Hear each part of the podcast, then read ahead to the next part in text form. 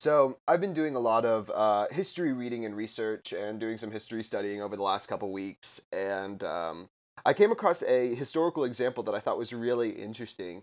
Um, so uh, following Eisenhower's presidency, his vice president Nixon was going to run, and he was running against JFK. And when Stalin's successor Nikita Khrushchev heard that JFK was running against Eisenhower or against Nixon, he was like, "Oh shit." Th- th- this little playboy millionaire with daddy's money who's running as a blue blood I can control him so much easier than I control the vice president of the general who has given me so much shit over the last eight years. And so Khrushchev ordered KGB agents in DC to help uh, JFK's presidency and to help his campaign. And throughout that period, Khrushchev referred to JFK as his quote unquote president. And when they met for the first time, um, Khrushchev told JFK that he got him elected. And so, I, as I was hearing this, and a lot of this I heard in a, uh, an episode of Dan Carlin's Hardcore History, but then some some other places as well. But as I was hearing this, it was just echoes of so much of all the saber rattling that the Democrats and everyone else have done about the unprecedentedness of Donald Trump. It's like no, like this is a, a foreseeable, like not not an easily foreseeable outcome, but this is a foreseeable outcome. The blue blood millionaire who's just playing at politics. I mean, we've already had JFK, we've already had Reagan. Like, why is another Hollywood you know, conservative, so crazy. And not even that, but to think that that that he would be supported by a foreign power, an adversarial foreign power, is not so insane because it's it's happened before. Well, it's also I think it's it's part of this like like serious serious pathology on on the part of like like keyed in uh political people in the states where they're like oh he's so unpresidential and oh my god he like breaks all the norms and like like how how they can like justify somebody like Mike Pence, who's like objectively a piece of shit, is that he's like presidential, he meets these requirements, he checks these boxes, he's gone up through the ranks or something. And Donald Trump just doesn't do that. But it's the same shit as as this Catholic whip, whippersnapper coming up on daddy's money. You know, it's and it's even if like, they're different on policy. But it, and it's not it's like similar. we haven't had, um, you know, uh, uh, uh the, the the list can go on and on of presidents who not only didn't act quote unquote presidential, but that you know were antithetical to ideas of American democracy. I mean, you think of the Alien and Sedition Acts. You think of uh, Andrew Jackson, who's literally still on the twenty dollar bill, telling Congress, "Okay, enforce the laws with your own army." Then, and then also like being a genocider on top of that. Like, I, yeah, yeah, like it's that, not that, cool. yeah, like that. That I mean, you know, we, we you know, very easy to discuss. You know, the terrible ideas that all of these things, all of these constitute, of the Constitution, all these, all this thinking, and especially the Enlightenment, was done by people who were either slaveholders or complicit in a system of slaveholding. Um, but at the same time, I guess it just it, it, there's some solace I take in the fact that this level, this high, this, you know, hyper high level of of intrigue and realpolitik has been going on and is still going on. And it's not something new and it's not something different. And while our tactics may be able to change because of technology we still have to fight the good fight. Yeah it's true. It's still you know we're struggling for the same shit people have been struggling for in america for you know The 150 time. years really or, or time. yeah since the beginning you know you could go back to the whiskey rebellion as like maybe the first time when our kind of politics showed up but yeah same fight Yep. Yep. But hey, that gives us some hope and it gives us some solidarity with the past. I like solidarity and I like hope, so that's what we can count on. Many months has come and gone since I wandered from my home in those Oklahoma hills where I was born. Many a page of life has turned, many a lesson I have learned. Well, I feel like in those hills I still belong. Way down yonder in the Indian Nation, ride my pony on the reservation in those Oklahoma hills where I was born. Now way down yonder in the Indian Nation, the cowboy's life is my occupation in those Oklahoma hills where I was born. I'm Adam Burnett, And I'm Carl Roberts. and this is Red Star over Oklahoma. We are a small political and news podcast broadcasting about left Oklahoma and left politics in Oklahoma. Um, so, first off, the very first thing we want to say within our introduction is uh, thanks so much to everyone who listened last week. Um, I think both of us can say that we were absolutely blown away by the reception we got. Almost 300 listens on uh, SoundCloud. Uh, just completely blown away. I think it almost it like doubled our, our our listening numbers, and like I think we were we were expecting a much slower build, not something that that fast. We hope you all are also listening to this podcast. So Yeah. keep coming back. Oh yeah, and um, you know, as always, let us know what you think and let us know how you what you thought, and uh, we're gonna try and deliver you the best news and uh, the best commentary that we can. Yep. Um, Um, and we got uh we got we got some people after last week, and we want to like say this at the top who were like, hey, how can we help help out? Um, and one of the best things you all are gonna be able to do right now is uh go on the subreddit. Uh, that's at reddit.com slash r slash red star over Oklahoma. Uh, and I'm gonna put up uh two different poster designs. Uh, my dear friend Kevin Lyle made for us, and we just love for you all to start hanging them up around Oklahoma. oh yeah, they're gosh, super they're cool. so cool. I was Um, uh, I, I I've yet to meet Mr. Lyle, but um, this is uh, uh something Carl had been working on, and oh my gosh, those posters are awesome. I'm so stoked.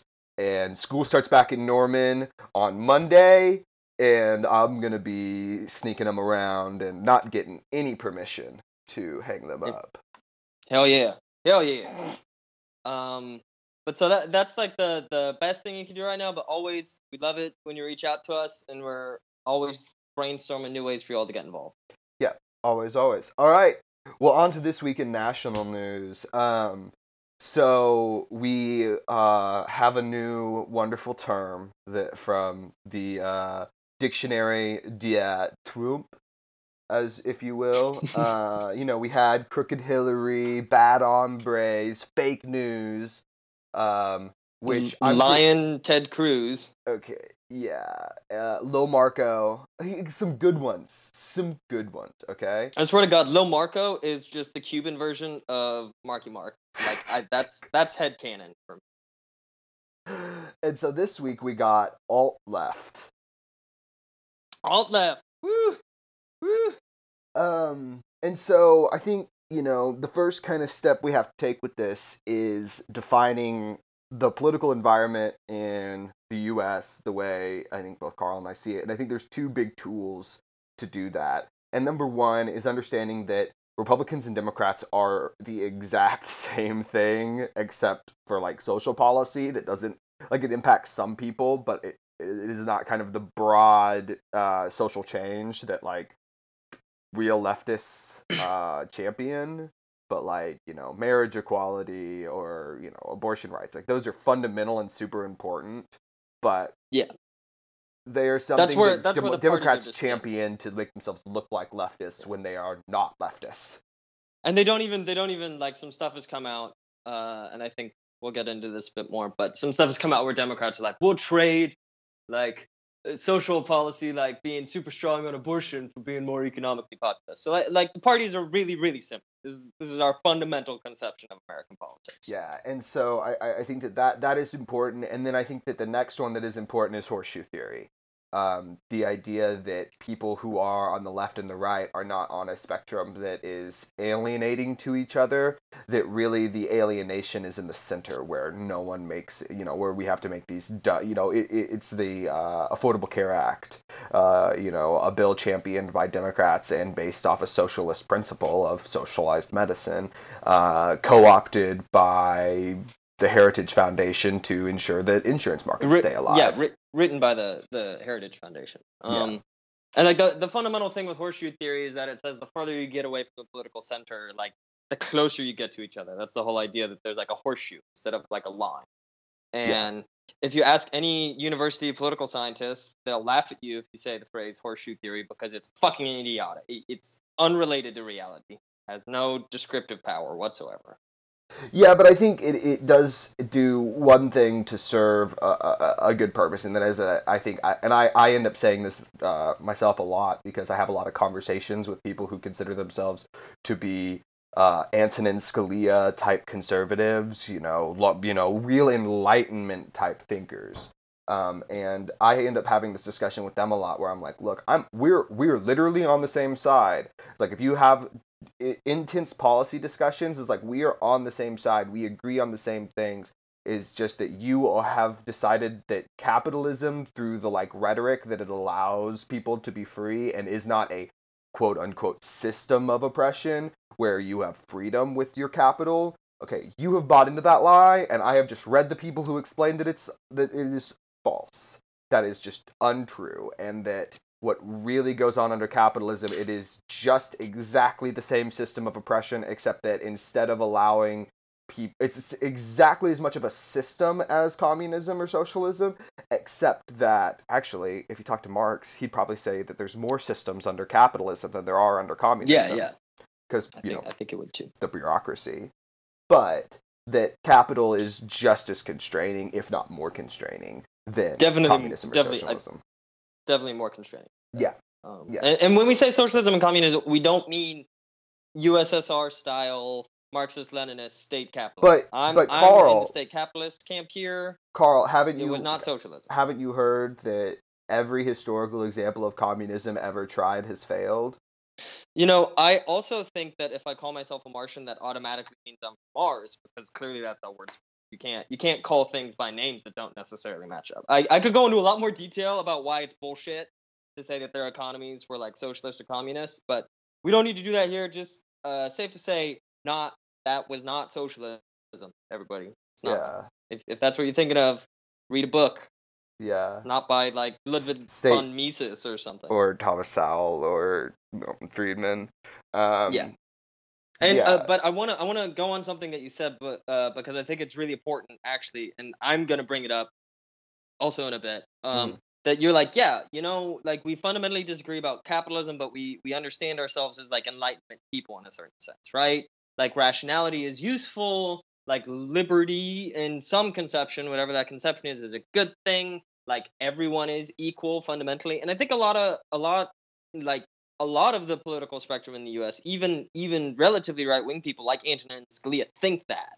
mhm. Or rather, he thought that. Thank God, he is dead. Good. I'm. That makes me happy. Um, but Are like, you? Because like- Gorsuch took his seat. I'm not happy about that. I'm, well, I'm not. I'm not happy about either of them. But like that fucking animal of a man, because he died, like union rights got protected. Like, that's that's a thing that actually happened. Yeah, Um, this is true. and so like like I think that's important because to say right now we're gonna get I'm gonna get into some more meat of this because like this term alt left is being used to draw a distinction used by Trump, used by liberals, even though it was created by Sean Hannity, used by Democrats rather, uh, to Mhm. describe like make this uh, uh, uh like homologous sounding term for people on the left to the alt right. Yeah. Um, that's why the president used it at this conversation. He was like, "Oh, alt left, you know, these alt left people came here to fight, blah blah blah." And it's part of that horseshoe thing we were talking about, where it's like, "Oh, look, if you go far enough away from the center on both sides, you get violence, you get people, you know, who don't agree with the basics of society, et cetera, et cetera." And and so the whole point of the term and why he used it, and why it came up, is to smear people like us with the same brush, Yeah. right? Um. mhm. Uh, I mean, I mean, my my biggest comment on that is just going to be that, um, yeah, it, it is um, the exact same thing because you know, with with that kind of idea of horseshoe theory is that you know I think uh, my conception of it a lot more that than where he twists it and he says, oh, you get so far, you know, to the both sides and they both have violence. is like what really happens is you get so far to both sides that you actually are agreeing and you're actually talking about the same things and having the same conversations and you're dealing with policy initiatives within your own communities and you're being respectful of others and respectful of other sovereignty and rather than having that kind of conversation where you can be like we're really not that different. Socialists and or you know leftists and conservatives can have you know really complex policy decisions that are really interesting in my opinion without being lied to by this uh, you know atmosphere of saying, oh, well, if you get too far radicalized, you're always going to end up being violent. And I think we have some things to say about the kinds of violence because there are different kinds of violence and we need to hyperanalyze these things. But when you try and but but Nazis aren't on that scale. Uh, Nazis are an asocial group. They are something that doesn't um, you know, Nazis and fascists, they don't live within a world. You know, I can find hardcore Antonin Scalia type conservatives that are going to say the same things that John Stuart Mill said about the freedom of the press and the freedom of speech, and are still going to have those kind of the same kind of convictions I do about what people should be allowed to say and what people should be allowed to do and the privacy of your own homes. And even Scalia had nice things to say about the privacy of your own home in my opinion. and there's uh, this is uh, and and the reason I mentioned that and I, and I think it's really really important to say I think it's hyper important to say um and I I'm gonna use the words of this uh dissident Marxist Hungarian philosopher who wrote this this paper called On Post Fascism in 2000 right Mhm. so like 17 years ago he wrote this paper long time ago and he like identified what these what like what the distinction is between like alt right and then us, what Trump calls the alt left. That that I think the alt right does because the alt right like that's what they call themselves. They came up with that. Well, yeah, Alt because they're not. fake. They can't literally call themselves Nazis or the KKK anymore. I mean, David that's Duke was okay. at this rally. I mean, it, it, it was Yeah. a KKK rally. It there's no reason to call it an alt right rally. It Yeah. was a Nazi and KKK rally. And that's and, and I mean the thing is like I think there's something to be said for saying yes you all are are alt right in a way because you all identify as that, but really you're just repackaged like neo Confederate or neo Nazi shit. Like Mhm. you're not any different except for like maybe your aesthetics. And there's some interesting Benjaminian stuff to talk about there, but I don't need to go into that. Uh, Yeah. I, I want to talk about this specific point from this article. This article is super long. It's way too complex for here, and I don't think it's like necessarily too relevant to conversation, except for this point, right? Mhm. Um, so I'm just going to read this paragraph. Um, Post fascism finds its niche easily in the new world of global capitalism without upsetting the dominant political forms of electoral democracy and representative government. It does what I, um, Gaspar Mik- uh, Miklos Tamas, that's the guy's name, consider to be central to all varieties of fascism, including the post totalitarian version. Sans Führer, sans one party rule, sans SA or SS, post fascism reverses the Enlightenment tendency to assimilate citizenship to the human condition. And what he means here is saying, you know, at the start of the Enlightenment, you basically have a bunch of rich white guys who are like, we are rich white guys. We're we're not landed gentry, we're not aristocracy, but we think that aristocracy doesn't have like you can't justify aristocracy having all these rights. Like citizenship is something that should be belong to everyone who's a propertied man, right? Mhm. A white property. That was the Enlightenment thought. But the, the reasoning was essentially like a universalist set of reasons. And so as time has gone by, we have kept saying, you know, women should have the right to vote, for example. Uh, black people Should are able to humans land. too. Yeah, like Native Americans are humans, et cetera, et cetera, et cetera. You know, LGBTQIA people are human, et cetera. And so extending this, moving this forward, saying citizenship is a universal thing, and the rights and attendant things that go along with that should go everywhere. And the Antonin Scalias of the world are in that vein of thought. They're just still trapped in like the 1600s. John Locke doesn't think Native Americans are like actual humans. Part of it. Yeah. But the thing is, they're still in, in the same vein, mm-hmm. right? And so the alt right, and I, I want to use the term alt right right now because I want to I want to draw out why these terms are different and why it's important that alt left is not acceptable. Why we cannot use this term and why it's really problematic. And that's because the alt right is in this post fascist spectrum, right? Like Mhm. somebody, Richard Spencer came up with the term alt right, and he is very much into reversing this enlightenment enlightenment tendency. He is very explicitly saying that no, people of color don't belong here. They don't deserve the rights of citizenship. They should leave. And and his whole thing is I'm not violent. I want them to leave themselves. And that's a fucking lie. He would kill them. Yep. if the time comes to it. I mean, I mean, quite literally, the Nazis were like, "How do we get the Jews out of Europe? Oh, let's help them leave for a bit." And of course, they were also willing to kill them the whole time. But like, we know where that ends up. We, Well- we have a very good awareness that this is how they feel about it. And the point is that they think that way because they don't think people like this are, are human. Yeah. They don't think they deserve the Yeah. same set of rights that we, all the way to Antonin Scalia on the spectrum, do think that people have and deserve. hmm And that, and I think that goes to one of the things I said is that Nazis, fascists, the alt right, um, Neo Confederates. yeah, they're an asocial, antisocial kind of group. They they they advocate a structure of society that is less inclusive, and less inclusive societies just don't work. They just you you you. It, it was kind of that discussion we had uh, either last week or a couple weeks ago. We were saying like immigrants taking jobs. It's like no, immigrants are always good because they always bring more work. It's like you always need more workers. There's always more things to build. There's always more things to do we can always do more as a society but once you start excluding people and pushing people out and that i think is such a big part of i think both of us why we consider ourselves leftists is that the left is the most inclusive. Let's get everybody mm. involved. Let's get as many people involved in this as we can because the more people that are involved the more strength we have. It's it, you know workers And- of the world unite is like the proletariat is the largest group of all. It's like it includes it includes every marginalized group. It includes all people of color. It includes, uh, and not just people of color, but it includes all people suffering and toiling under the yoke of oppression. It always, it always does. And because of that, we have the ultimate binding force. We can have discussions about, you know, policy and how do you implicate criminal justice and how do you implicate property justice and how do you protect the rights of individuals to be safe and secure and to have the ability to pursue the things that they want to pursue? We can have those complex policy discussions without being oppressed by so many of the forces that already exist and the nazis fascist antisocial alt-right only exists to shove people out and to lift themselves up on the backs of others because that's what they've done for the entire history of humankind. Yeah, and it's also it's very important that I think we we we identify as leftists, as socialists. We talked about this in the last episode too. I think it was, um, because we want to extend that that like universal political idea that like we all have a right to a say in how we organize our society. We all have a right to a say in you know how we should shape society. And and it's important that we have that right because no longer is it the realm of kings to make that decision. Mm-hmm.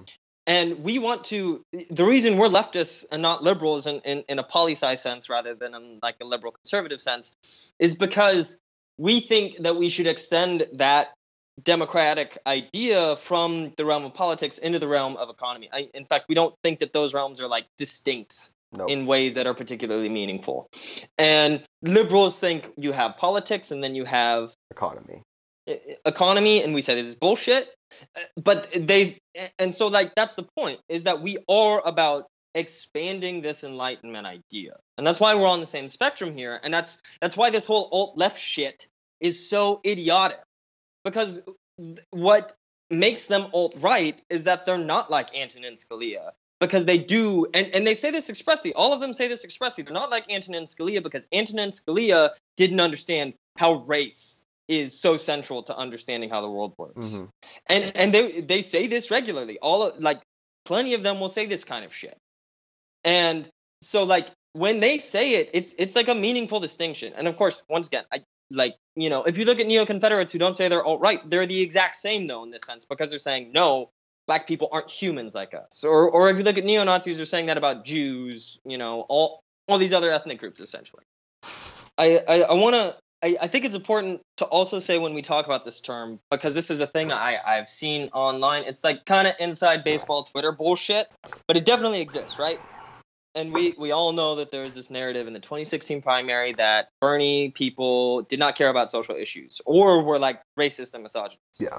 Um, we should all be opposed to this way of understanding American politics since a woman actually standing up and doing shit instead of eating fucking sheet cake on SNL uh, got killed in Charlottesville. Standing up for this shit and being a socialist. And this term alt left was created by the right. It was created by Sean Hannity. But liberals have been using this to be like, no, you socialists, if you care about these economic issues, you're racist or a misogynist or a sexist. And I'm not saying we don't have racists and misogynists and sexists and so on in the movement. That that happens everywhere. We live in a in a racist and misogynist world. And I'm sure that we've said some things that people have found offensive and we want to be better. But Mhm. the point is that like this is not a defining characteristic of this movement. And and the people who are out there defending people of color, women, and, and oppressed people around the world are not liberals who are calling us the alt left that then Trump can use to weaponize like against us. Yeah. It is us. And if you go if you go read stuff from Charlottesville, um, Cornel West, or uh, to, to use his language, brother Cornel, um, he he was there in Charlottesville, and he he quite literally said that he would be dead. Like he he he, he might have gotten killed by by these these neo fascists who showed up with actual guns and shit, and were and and they did beat. Open They beat a carry's guy my right. Yeah, which is like okay, if you really believe in free speech and you're bringing all these guns, like Antifa did not bring guns to Charlottesville. They brought can bats. debate if they should have Carl, or not. Carl, Carl. They brought bats and they knocked over trash cans. Do you not see how that destroys they, society? they break windows. Did you not? d- oh, Okay. Windows keep the rain out. The rain not being inside the buildings is how the shopkeepers sell things. I'm- Do you not know I'm how economies work? Oh my god, you're such a liberal. Oh, I bet I'm you heard really this from your liberal arts professor. like, Ooh. Alt right people haven't started chanting "Window Lives Matter." Like that's going to happen Property's more because important there's than so much trash. that They think windows are more important than black. Um, but no. So Cornel West was like these people saved our lives in Charlottesville. Mhm. Antifa, this alt left that we've been smeared as by liberals as well as by Trump, right? And then uh, Slate put out another article that from a person who lives in Charlottesville and who was interviewed, who was there and then interviewed a bunch of people, and basically everybody except for one, most of these people were pacifist, faith-based people, were like, without Antifa and this supposed alt left, the actual alt right, you know, these neo Nazis and neo Confederates would have, at a minimum, beat us. Yeah. You know, these are pacifists. These are members of the clergy. The, like one of them expressly describes how they were like a group of clergy wearing clergy clothing, you know, saying, "Hey, peace be with you, peace be with you." And when Antifa showed up, they were safer because they came. They were like knocking them over. Antifa showed up and fought them off. And and one guy, uh, this this woman, Brandy Daniels, uh, a postdoctoral fellow at the Luce Project on Religion and its Publics at UVA, so you know the university, said, and and I think this quote really captures up why anyone who uses the term alt left should stop talking about politics. Yeah. Um, Cornel West said that he felt that the Antifa saved his life. I didn't roll my eyes at that statement or see it as an exaggeration. So anyone who's trying to draw this fucking similarity between us and the alt right is basically saying that we who are you know going out there putting ourselves on the front line saving making people feel at least like their lives were saved by us are the same as the people trying to murder them Yeah, Yeah. and I think it's I think I think to to speak to that, you know, one of the things you said earlier about um you know, there are there are still racists and misogynists within even, you know, left movements is that one of the things that and I think I can speak, you know, at least for me and, and probably for you as well, I'm sure you'll agree with this is that the cr- most critical prospect or aspect of who I am in my political belief other than fuck Nazis is I am an ally to you whatever your struggle is, whatever your fight is, I am an ally because I struggle too. I have been under that oppressive yoke. I have had to deal with these issues and I understand it and I believe you and I validate your problem and I want to hear what you have to say and I want to hear what you are going through because that's how we can move forward as a society and as a culture and we can get past these problems. And what all of that alt left shit does is it really just makes us sound like like we're Nazis, like like we're I mean I mean you know I I, I you know like we're tankies or like totalitarian Stalinists or something, and like that is just antithetical to who we are and antithetical to the movement, and it's like these people stopped reading in 1930. It's just like they don't even understand. not even then. not even then. If, if you fucking if you fucking go back you know the guy quite literally the guy who made who was like Dr. Martin Luther King Jr. in the 60s or, or in the 50s rather was like I think he's a really good guy to be the face of our movement and so on. He was a union organizer during the Great Depression Mhm. and before the Great Depression. And he understood it like this. And the whole history of the American left has been fighting this, you know, what what we nowadays call intersectional fight. Um, and I, I'm 100% with you. Like I stand with solidarity. We're all in the same struggle here. And, and I get that I'm gonna say some fucked up things, and you know, be like, "Hey, that's fucked up. Let's try and deal with this. Why would you talk like that?" You know, Mhm. hey, maybe that's something. I'm not into calling out people, but, but being like, hey, you know, let's talk about this. Let's try Let's and make sure you stop understand doing where this. the problem is. Yeah, and, and working to fix it is is an important part of that. And that I'm not like that doesn't mean that we don't have those tendencies in us or anything. But we're the ones who explicitly say we're coming out against this. We want to hear if we're doing it. We want to try and fix it. Yeah, yeah, and uh, I mean that that's kind of you know I think uh, both of how we view this is that you know when you have a group of people, you know it, it's the same de- and I think I said this last week too, but it's the same demonizing that happened to the Panthers, and it's the same demon demonizing that happened to the CUSA and or the CPUSA, and uh, it, it is that same demonizing where you know you have people who are being violently con- constrained and then also being had violence used against them both implicitly and explicitly and then they are being told when they res- defend themselves and respond just to protect themselves that they are not allowed to use violence Or that they're the same as, as the people trying to kill them. Yeah. And that's it, it's it's disgusting Yeah. that that liberals would talk like that. It's expected from Trump. But the fact that it, it is there and it's a meaningful thing in the Democratic Party and coming from people that claim to be on some kind of left is disgusting. And you should feel disgusted if you talk like that. yeah there, totally. boy, we'll show these fascists what a couple of hillbillies can do.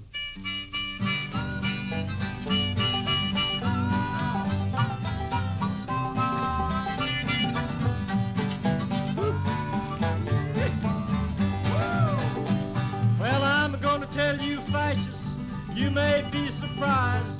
People in this world are getting organized. You're bound to lose. You fascists bound to lose.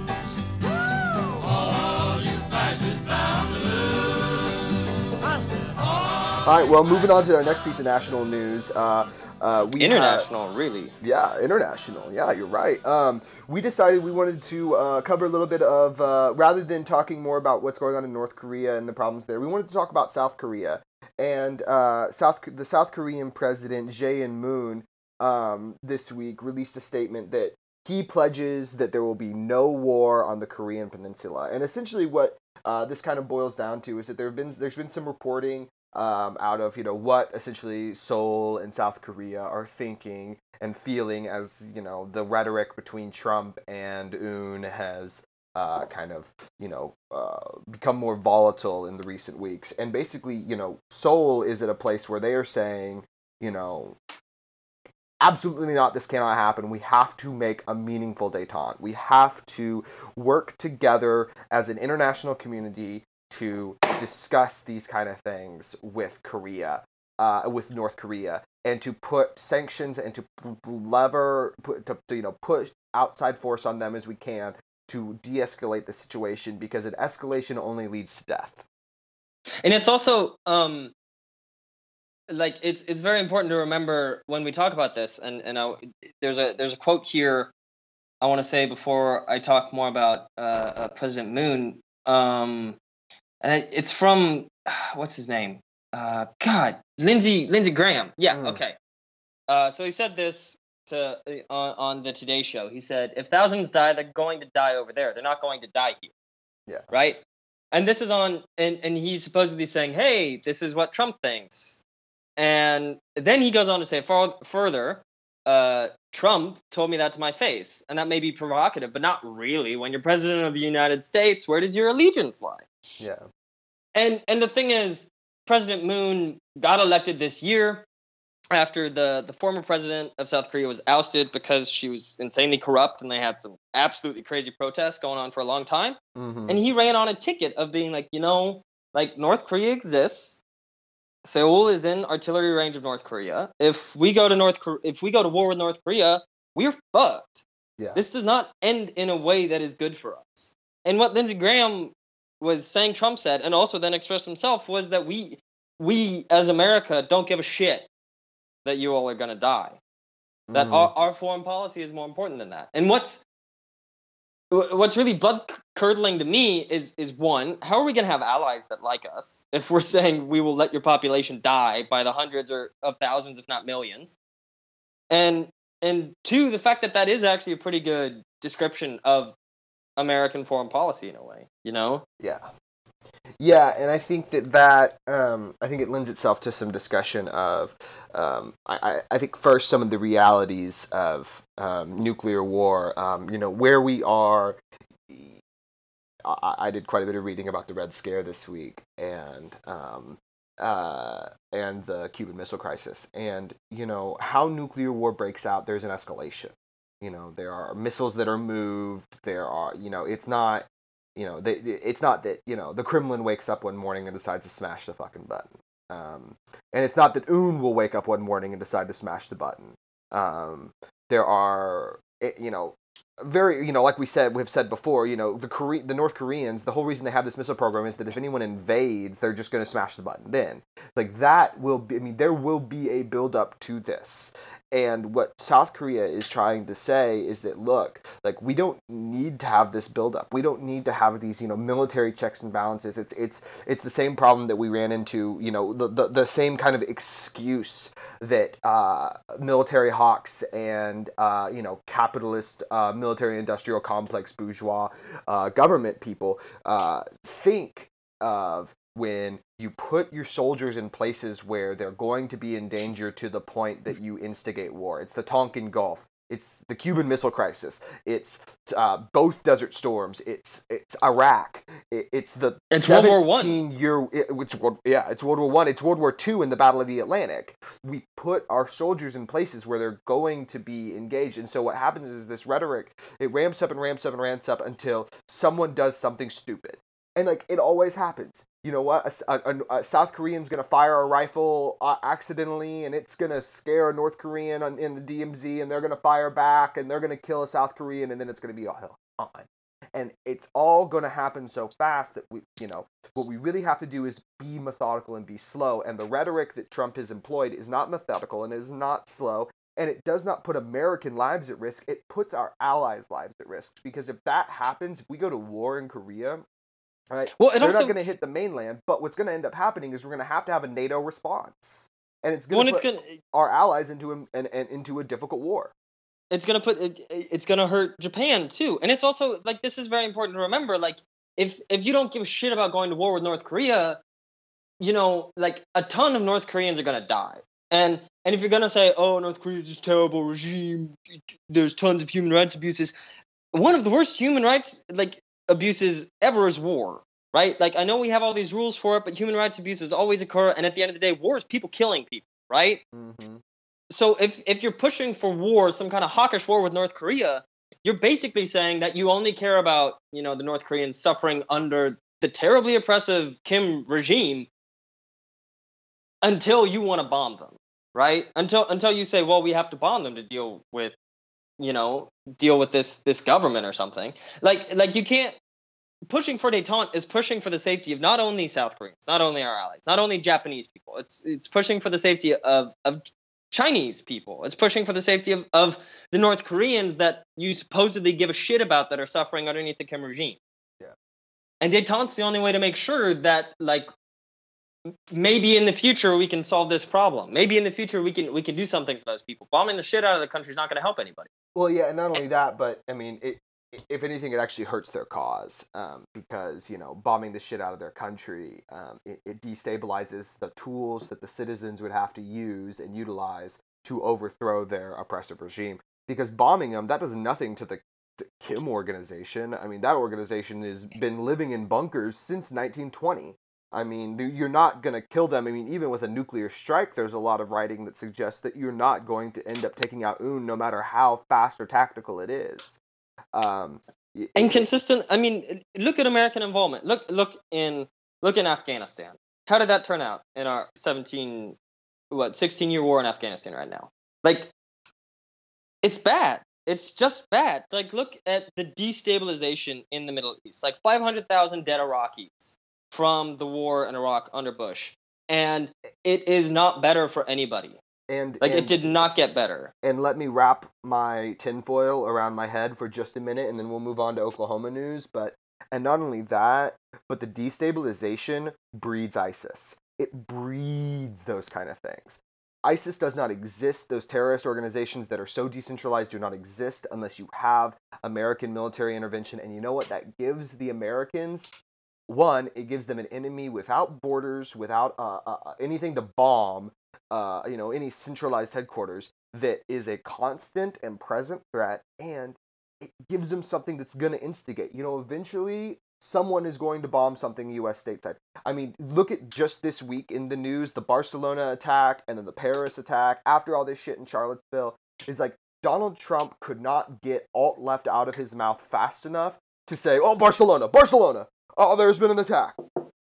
They crave those terrorist attacks. The, the, the hawks and the military conservatives like that, they crave those attacks because it incentivizes and allows them to spend more money on bombs, more money on soldiers, and have a great excuse to pour more funding into the military. And that's And all I- it does.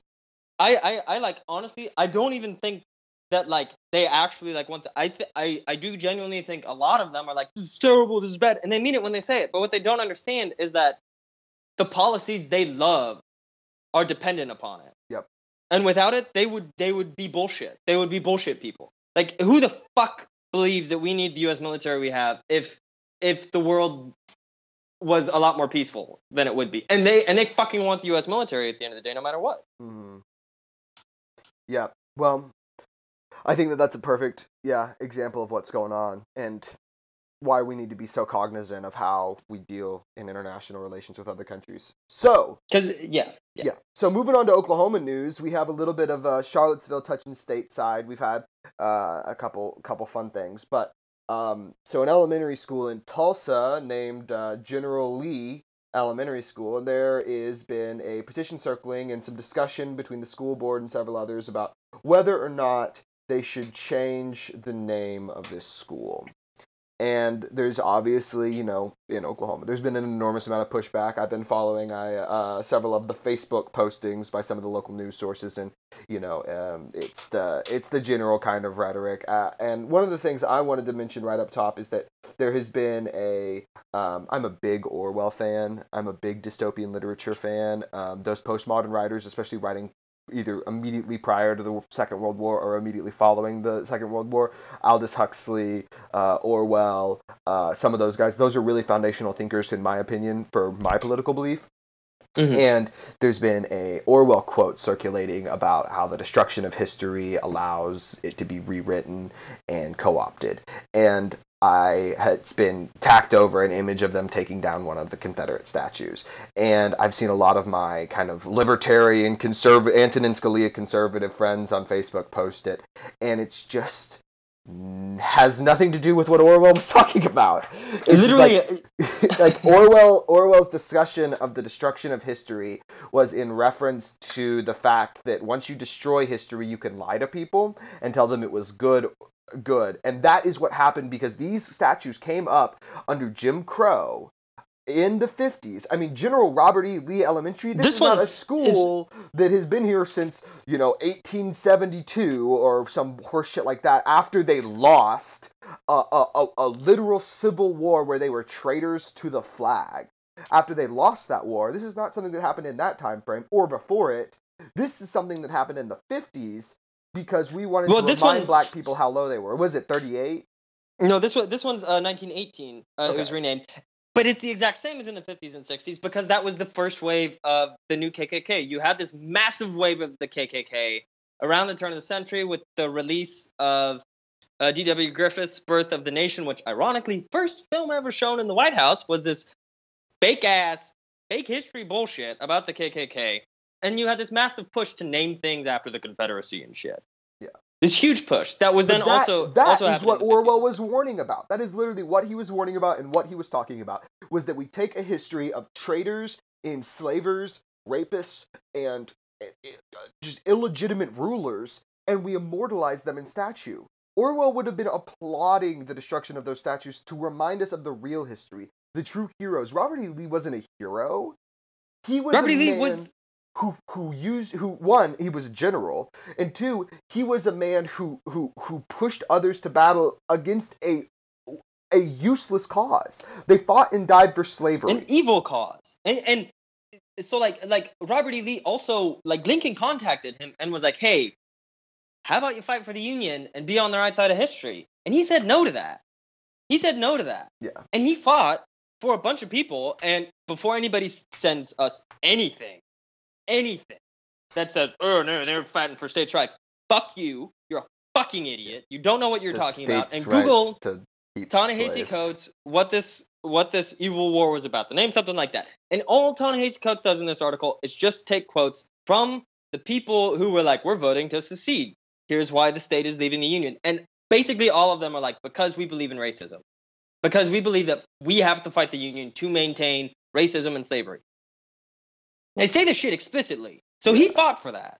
yeah it, it Like, it- if it- i mean and i mean y- you know you can go literally to the individuals too where you can you know find exactly what they had to say, but you can also just, I mean, look at the history. You can look at Bloody Kansas. You can look at the Kansas Nebraska Acts. You can look at, at the introduction of states at that time. I mean, if you're a student of history, there's no states' rights argument to this. And not Yeah. only that, but if you're if you're a student of history and then you have any kind of empathy in your soul, you should be screaming, you know, I don't I don't read ancient Greek philosophy and when they talk about slaves, I don't just, you know, go, "Oh, okay, there's a slave there." I go, "Fuck, why am I listening to Plato or Aristotle tell me how I should live my life and what the ultimate state of being is when they are degenerate, heinous enslavers?" Why should I listen to them? That was one of the problems Yeah, I true. always had with Western philosophical education is that we rely on the words of Enlightenment thinkers and Greek thinkers who principally were white landowning males who had proper educations at the exploitation of black people, colored people, and marginalized people and women. Poor people. Very, yeah, and women. Very importantly, women. the whole time, women. Yeah. The entire time, women. I was And raised so- by women, and it was just that. That is that is the the, the book on that. And and this is this is really important. I, I think another thing that you say whenever you talk about like destroying history, like the same people who complain about destroying history are the ones who want to rename like the Atlantic slave trade, the Triangle trade, and teach fucking bad history in schools, right? Yeah. And this is this connects directly to this whole bullshit where people are like, oh, if we take away the names, we're forgetting our history or something. Yeah, Like, that Orwell. One, yeah. who the fuck is driven by that school and been like, hey, child of mine, look, it's named after a Confederate general, Robert E. Lee. He fought for state. Like that shit doesn't happen. No Well, one has learned that- history from that. Not not only that, but like it, it, it's the exact like I said, it's the exact same th- thing that Orwell was preaching against. Is that these are the same people who will tell you that the, the, the first Thanksgiving was the pilgrims peacefully eating with the Indians, and that you know these you know they're they're they're they're the same people who use the term savage, and they're the same people who you know advocate yeah an understanding of states' rights for the the civil wars like that is false history. Those things are empirically untrue. If you look at the historical record you look at the archaeological record you look at the writings of the people at the time. It's like christopher columbus these are the same people who would be pissed that we renamed columbus day because oh well it's our history. It's like no christopher columbus was a Fuck piece that. of shit and not only that but he didn't do anything he did not discover the americas he did not No. colonize unique areas he exploited people he lied he stole he enslaved and he raped and he did it all while laughing because they don't have guns And it, it- it is this is really important. exact rhetoric This is so important because, like, you don't forget history by changing names, right? And and I want to talk uh, about about specifically. You know, we all know I live in Germany, right? I have one of my two majors in my bachelor's program was in like German culture and society, right? And there's there's a Tulsa World op-ed about this, and the person who wrote this op-ed is too stupid to be allowed to write anymore. It's official, not allowed to write anymore. Bill Sherman, stop writing. You're dumb. Um, and he says he's he he uses this line, right? I abhor that Nazis in Germany in the 1930s burned thousands of books to purge the nation of an quote un-German spirit end quote, and later burned Jewish Torah scrolls in synagogues. That shit's bad, right? That shit's bad. Burning books generally not cool, right? Changing history generally not cool. But one of the coolest fucking videos from World War II, right, is uh, the explosion of the swastika that was on top of the, the like Weimar Stadium where the, where Leni uh, Riefenstahl filmed uh, Triumph of the Will, right? Mhm. And what Germans did after World War II is they blew all that shit up. Yeah. It is all gone. There are no statues to Hitler. There's no street named after Hitler. There is nothing allowed in public life related to the Nazis, right? Like like an American over the weekend got fucking beat up and arrested for doing the Hitler salute in Dresden. And and Germans know this fucking history. They know about this shit. You ask any German and they'll be like, "This happened. This is a thing." Whenever I came here on my exchange year, we had like a like here's I I had an orientation course. It's like here's you know how to integrate into German society. And one of the things they taught us as exchange students was like, "Hey, the Holocaust happened. Here's you know we want to talk to you all about that so you all understand how we deal with that as people you know as the country that did that." Yeah. People know that fucking history. You talk to Americans, they don't know shit about slavery. Yeah. There, there are people who will literally say, "Oh, the Irish had it just as bad as black people." It's, it's like this is so dumb. And if you're gonna sit here and say you care about history, but then you want to put these people on a pedestal, you want to have a fucking day for these people, you're a fucking liar. You don't know how history works. You don't know how teaching works. Like, do you not know that books exist for Christ's sake? Yeah. What is this? Yeah, yeah, and I think that's so important, and, and, and that, that, that article ends with the same uh, reference to Orwell. Um, and you know what? There have been terrible things done by oppressionist governments in the past, but you know, in in his article, he he lays out um, the destruction of books done by the Nazis, the intellectual cleansing done by Chinese communists, and then the intellectual cleansing done by the Taliban. Which, like, okay, well, the intellectual cleansing that was done by the Taliban was actually done by the U.S. because we blew up all the schools in Afghanistan, Iraq, Kuwait, and then we allied with the Saudis, who didn't allow women to go to any of these schools. And and we also funded the Taliban when they fought against. Like, we funded them to do that so whenever they were fighting. the, that's um, something that was Russians. created under capitalism and then you know ab, you know uh, then carried out under governments that were elected under these principles. But like not only that but like I like if like I agree with the terribleness of burning books and I agree with the terribleness of like an intellectual genocide like what happened in China under the communists there. Like that those are real things and they happen and we should You're be able to talk about them. But like not only that but like I also look at American history books that we give to high schoolers and am disgusted because it's the exact same thing. Like just because it's not as bright and pretty, uh, or uh, not pretty, but as bright and violent as you know executing intellectuals, um, it is just as powerful. It's like telling people that the first Thanksgiving was like this peaceful thing where the pilgrims who were religious immigrants came and gave the the Indians and the Indians taught them how to use corn and they taught them how to use guns. It's like bullshit. No, they didn't. And That's then they existed peacefully, and now they're gone, and we're That- here. How did that uh, happen? You mean we gave we killed 85% of the Native American population that was on this continent with disease and then we killed the other four, other 14% of them with guns and then we took the other the remaining 1% of this great nation of peoples great individual nations of peoples that we had murdered and we shipped them off to Oklahoma.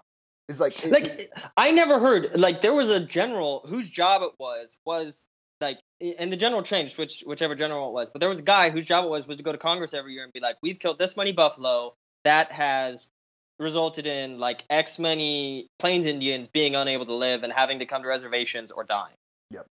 Like And, we like, we that- we had a position reporting to our government that was literally genocidal and we don't I had to learn that myself. I could, I did not get taught that in fucking the and not- Indian state. and not, and not only you know you know there are great historical examples of how American history has already been, for not lack of a better word for the correct term, whitewashed.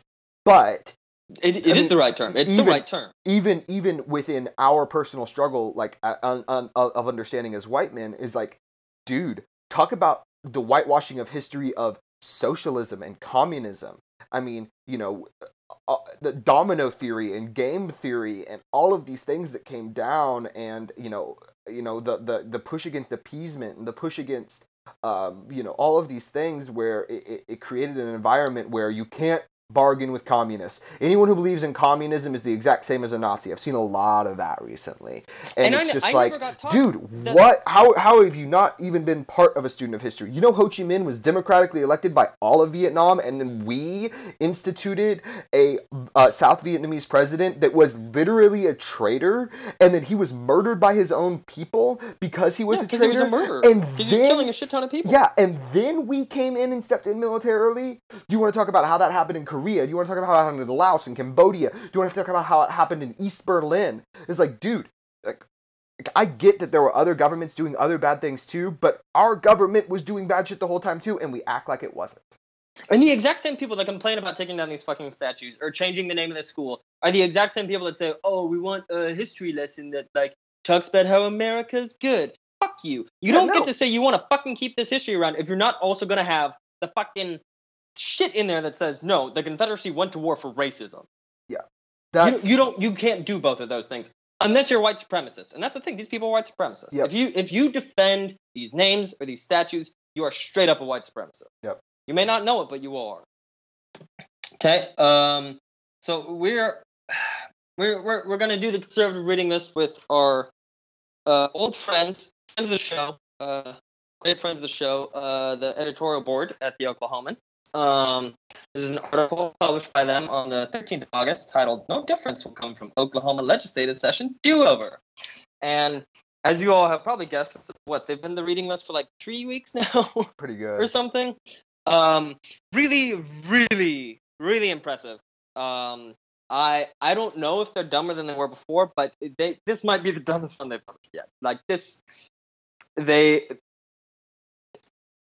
I, I'm having a lot of trouble just articulating how stupid this shit is.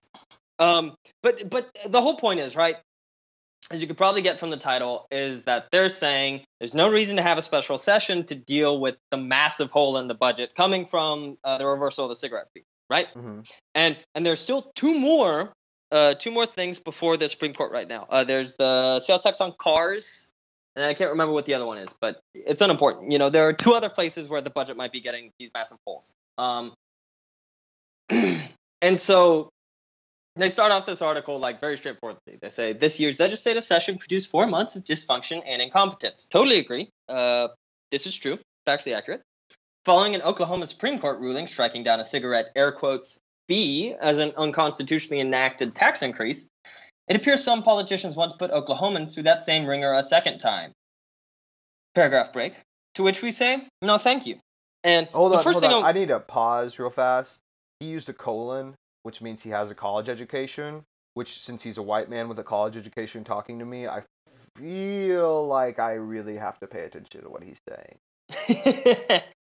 I feel like I should pay less attention because he's writing for the fucking Oklahoma editorial board. And what they need to go do is jump in the fucking North Canadian and not come out. That's that's what they should do. Um, but here, here's the important, just here, right? Second paragraph is this one sentence with this colon. And I don't think that means he has a college education. I don't buy it. I don't buy that someone could write something this stupid and have a college education. Um, Uh, you'd be surprised.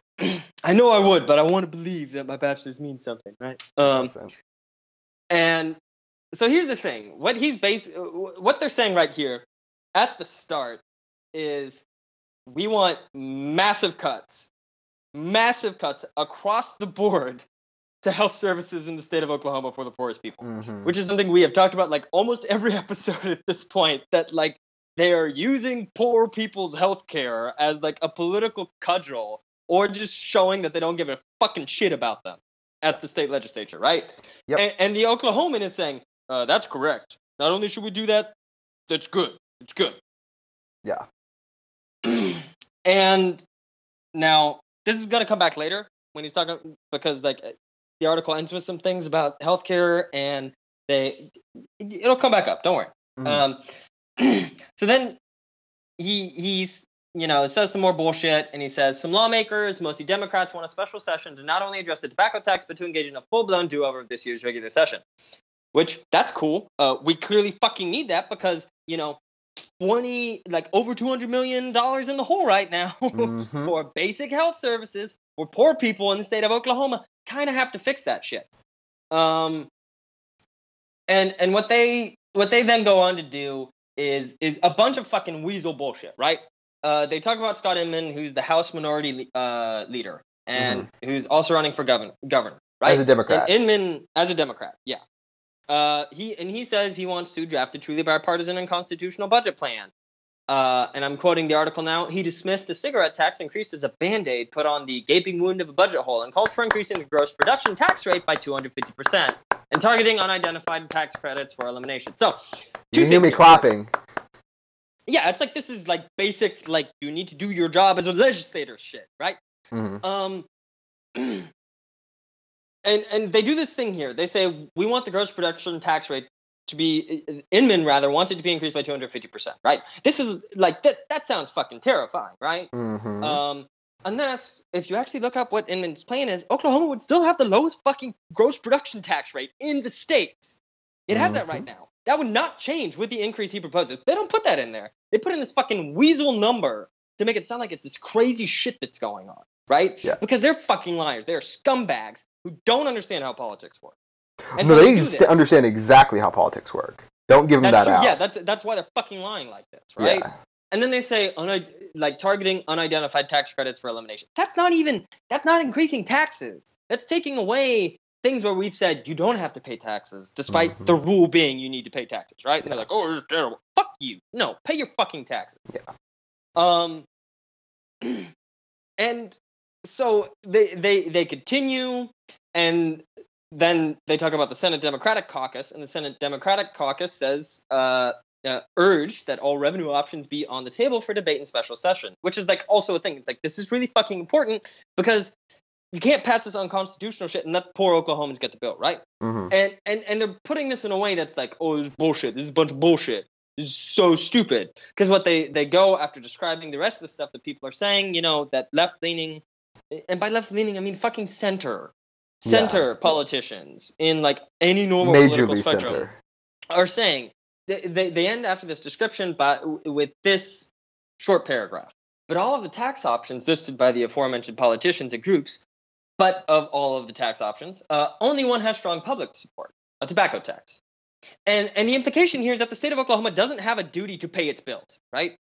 That that it can come up with this budget and then it doesn't have to pay. Well, not can only say I, I think I think there's I think there's also I think I think I think you know not only is there that problem where like it's like you know they're not even having to pay their fair share. I think there's also a problem in that uh, one of the things you're sitting there looking at is going, you know, it says it's it's only got state support for the cigarette tax. It's like okay, well that's probably just not true.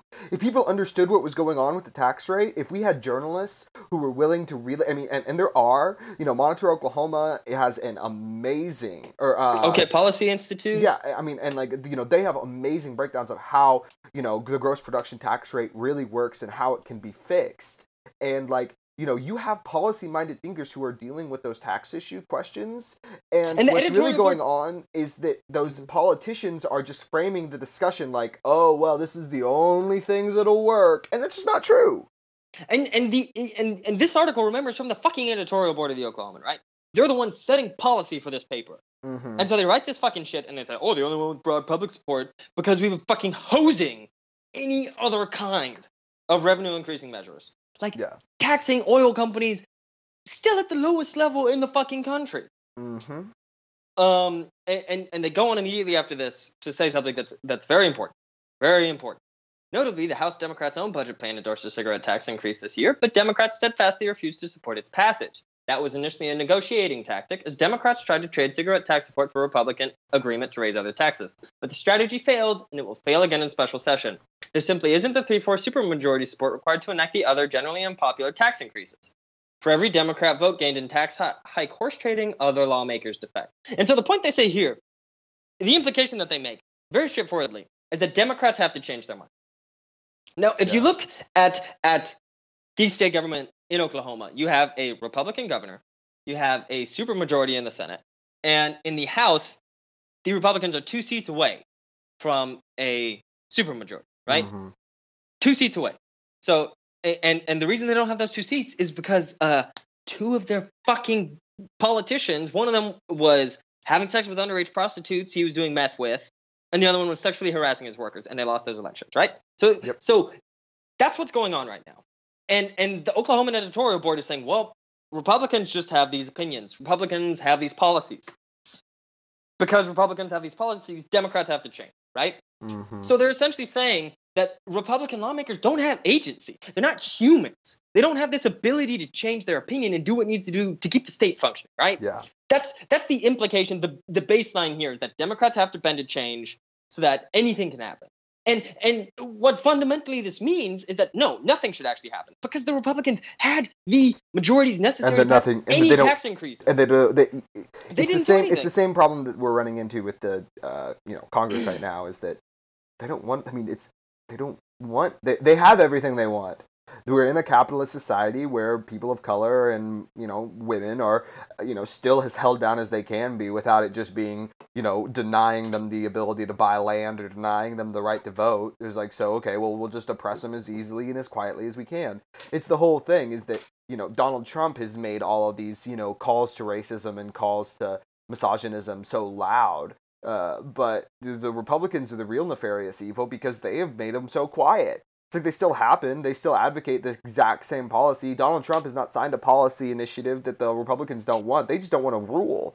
They don't want to do anything but you know. They don't wanna do shit. Be, they they just want to be Xerxes and sit back on their throne and enjoy their million man army.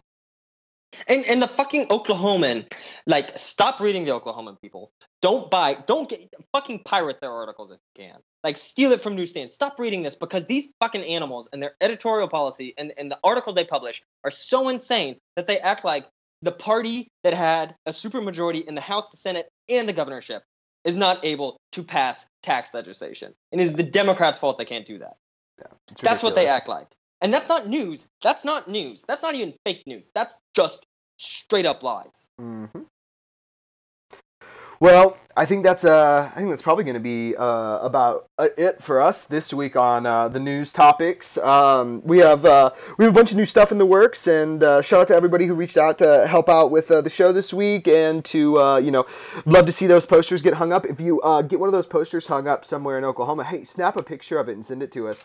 Um, I know I've got some Yeah, friends tweet over at us. Tweet yeah, at us. um, and I know uh, we've got some friends over at the Woody Guthrie Center. Um, so go stack, smack some of those posters up around there. I know that the big Woody Guthrie mural in downtown uh, Tulsa is is awesome and a good place to get pictures of stuff like that. I might have to go down there if I'm in. Uh, I'll be in Tulsa next weekend, so I might try and do that. Um, so we have a really big thing, and I'm gonna let uh, Mr. Mr. Roberts tell us tell everyone about it. Yeah, so uh, we should be interviewing DSA Tulsa uh, for the show next week.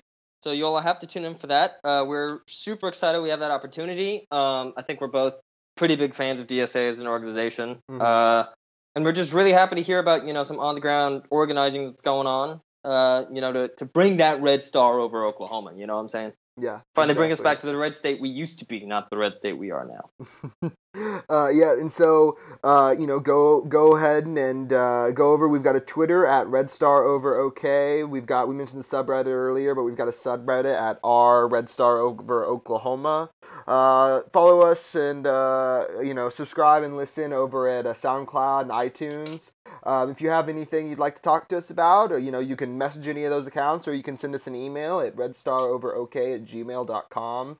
Uh, please rate and review and rate and review on iTunes. That's really important. I've been Please do that. checking- That's so important. yeah, I've been checking on those. Uh, and tell your friends. Um, the more of us that we get involved, the better this gets. and the i mean the more the more friends that listen you know that's not the same as rating or reviewing but the more people listening through itunes the higher up we go and i think last time i checked we were the highest like podcast about like if you looked up oklahoma on itunes we were the highest up podcast actually about news that's pretty cool that's i mean we were like 13th or something but let's let's let's let's climb those charts Yep, let's do it. All right, guys, have a great week and stay safe. Uh, be safe out there bye